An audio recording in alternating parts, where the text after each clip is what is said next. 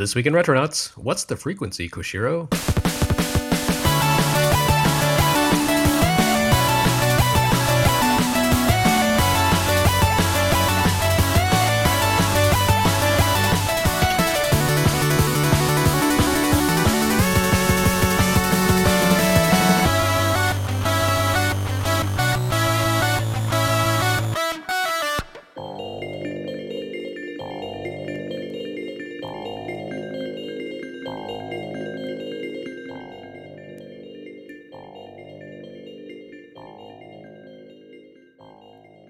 So, I recently received a copy of another game soundtrack LP release for which I wrote the liner notes, Ship Shore's newly minted Lagrange Point OST.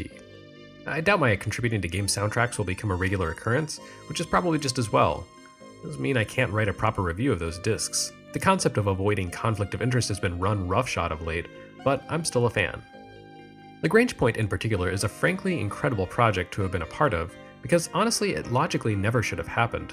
One, it's the American issue of a classic video game soundtrack, which itself is rarefied enough territory. Two, it's a game that was never released in the US and can only be played in English through a fan translation. And three, the game itself was completely improbable in its own right. Lagrange Point showed up in 1991 for the Nintendo Famicom, and in the process, it arguably represented the pinnacle of over the top game cartridges for the system. It came to us courtesy of Konami, of course, the kings of crazy expansion technology for Famicom, and Lagrange Point represented those kings' crowning achievement.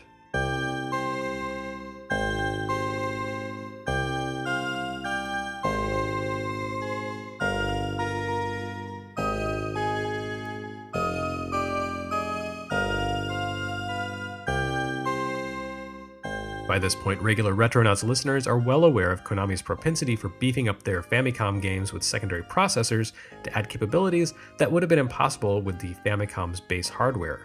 But not even the famous Japanese release of Castlevania 3 could compare to what they did with Lagrange Point. I could go into an elaborate technical explanation of what made Lagrange Point so remarkable, but to put it simply, the cartridge contained a synthesizer. Literally, they built into the cartridge the core of a stripped down Yamaha music synthesizer, similar in nature to the one included in the Sega Genesis hardware, which in turn was based on the chip that appeared in popular professional synthesizers that top 40 bands used with such enthusiasm throughout the 80s.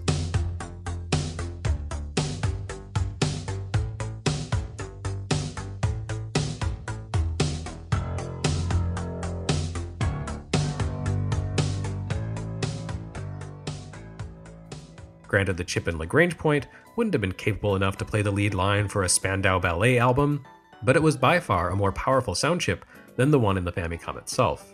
It literally tripled the number of audio channels available to Lagrange Point's composers and effects programmers, resulting in the richest, most impressive sounding soundtrack ever to appear on Nintendo's 8 bit hardware.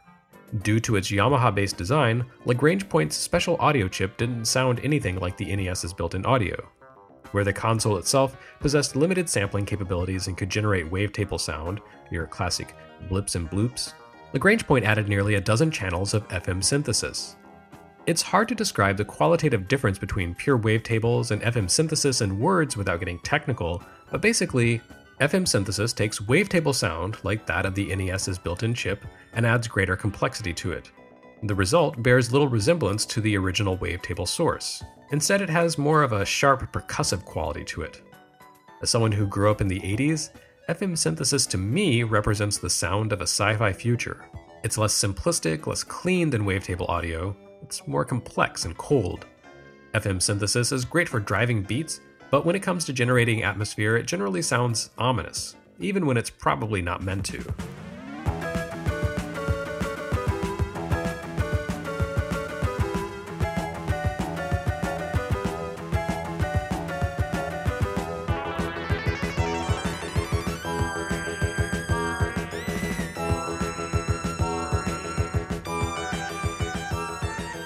The FM in FM synthesis is exactly the same as the acronym FM in FM radio. It means frequency modulation. The technology was developed in the 60s and patented by Yamaha in the 70s, where it served as the basis for their professional synths. Yamaha wasn't the only company making synths for musicians in the 80s, but they had an exclusive lock on the digital interpretation of the FM synthesis format. Some other synth makers, such as Moog and Synclavier, used analog adaptations of FM synthesis, which required far more fine tuning and maintenance than Yamaha's digital rendition, and it tended to yield less consistent results. At the same time, you had something like Fairlight's CMI synthesizer, whose solution revolved around sampling, more of a digital evolution of the infamous Mellotron than anything like FM synthesis. Digital FM synth rose to popularity through things like Yamaha's DX7 synthesizer, which gave bands a huge spectrum of faux instrument sounds to work with.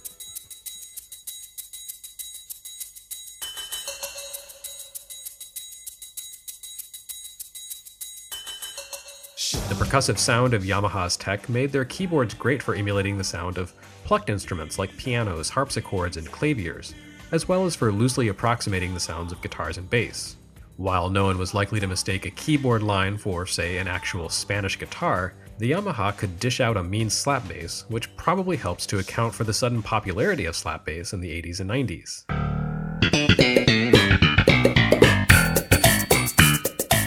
1984's Marble Madness is frequently cited as the first video game to incorporate FM synthesizer sound.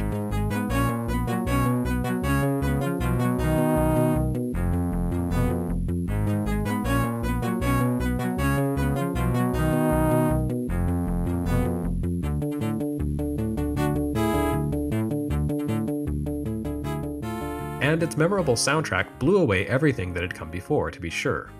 Plus, it should be little surprise that the first game by technology savant Mark Cerny would have been the one to introduce such advanced audio capabilities into gaming.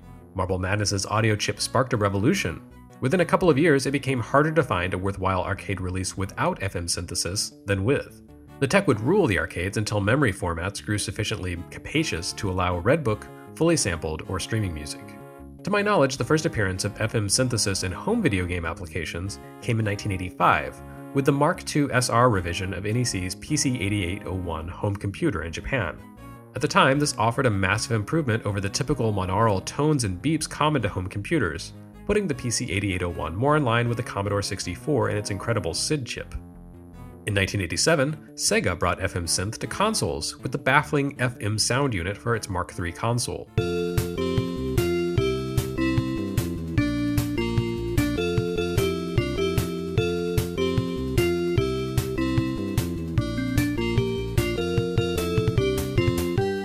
Say baffling because this $70 add on showed up for a console that hardly anyone in Japan owned, a year before the system's replacement arrived, and offered no added features beyond better music.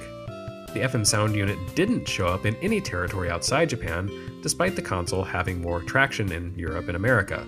Even more bizarrely, several games never released in Japan included sound unit enhancements, but the games default to built in sound chip audio when played in consoles from their actual regions. It wasn't thought through very well, is what I'm saying. But it did give Phantasy Star a badass score for Japanese fans.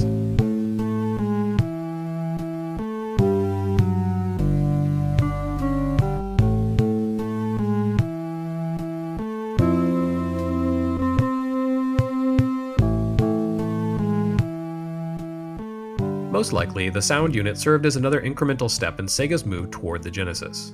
The Genesis contained elements of the Master System in its innards, and its sound chip was part of the same family to which the sound unit belonged. So basically, what we had here was Sega working out the kinks, further cementing the Master System's status as a dry run for the Genesis. The Genesis would be by far the most popular and famous home device to feature FM synthesis audio. A few years after its debut, CD ROM drives became affordable and ubiquitous, making audio generation obsolete except in handhelds, which generally stuck with just simple plain wavetable synthesis. It should be noticed that while it was more complex than basic wavetable audio, FM synthesis wasn't automatically superior. It really depended on the composer, the programmers, and most of all, the musical style. For example, Capcom's Ghost and Goblins sounded a lot better in its FM based arcade incarnation.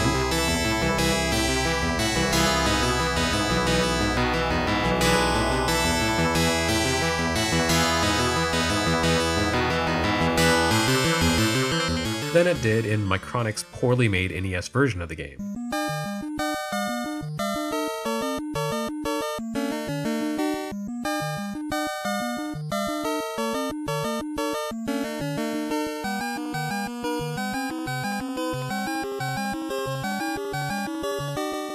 But then you had Bionic Commando from the same company, which sounded strident in arcades.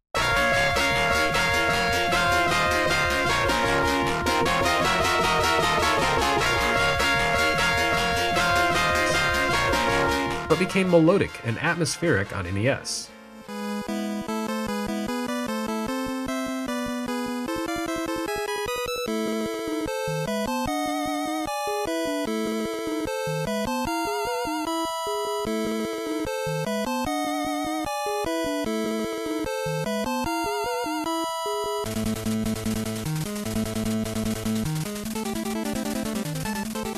As synths grew in quality and composers grew in competence, FM soundtracks could create remarkable soundscapes.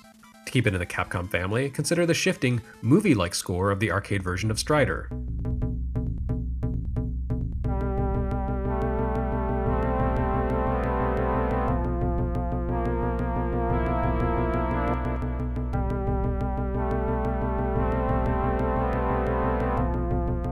Or compare the rousing battle theme of 1943 The Battle of Midway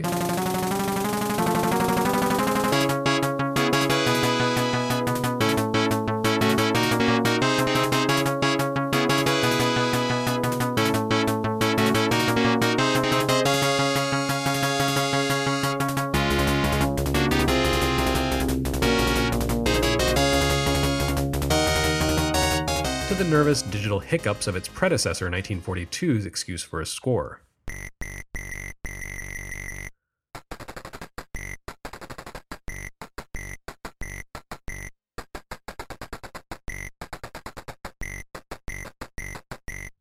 One of gaming's longest running debates concerns the Sega Genesis versus the Super NES, and that extends to their sound technology. The former used the aforementioned Yamaha chip, while the Super NES relied on Sony's sample based solution. It's not really an entirely fair comparison since Sega revised their audio chip in later models of the Genesis as a cost cutting measure, and that had a detrimental effect on the quality of many games' musical scores.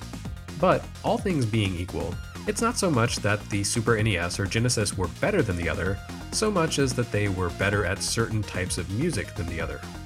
There's no way the Super NES could have done justice to Yuzo Koshiro's Streets of Rage soundtrack, for example.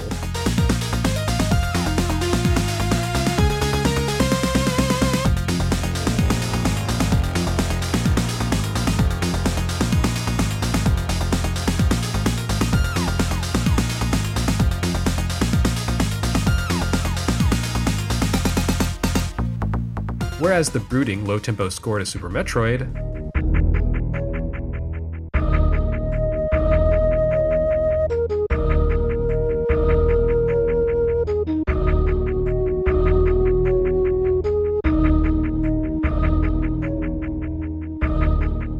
just lacks a certain essential something when rendered on the Genesis sound chip.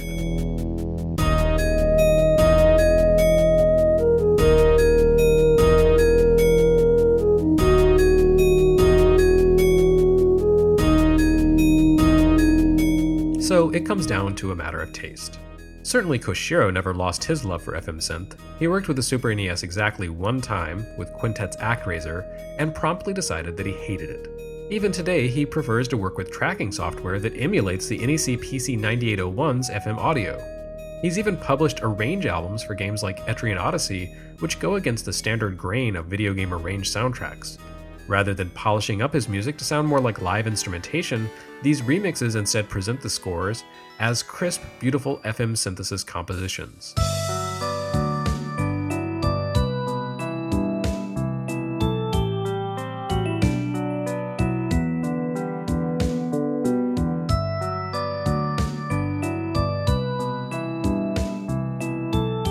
Which brings us back in a roundabout way to Lagrange Point.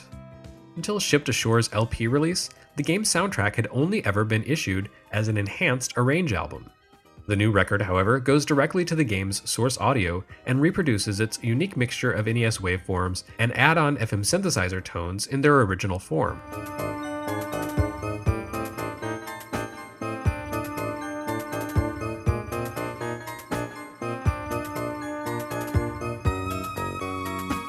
Konami went to the trouble of creating an all new chip specifically for Lagrange Point. It made the cartridge twice the size of a normal Famicom cart, and it boosted the game's price by about 20 bucks. but it sounded amazing. After all, FM synthesis wasn't automatically superior to wavetable sound, but FM synthesis in the hands of Konami's composers for the early 90s? Some of the finest game musicians of their day, or any day really? The result was nothing less than sublime. Virtuoso composers putting virtuoso tech to work.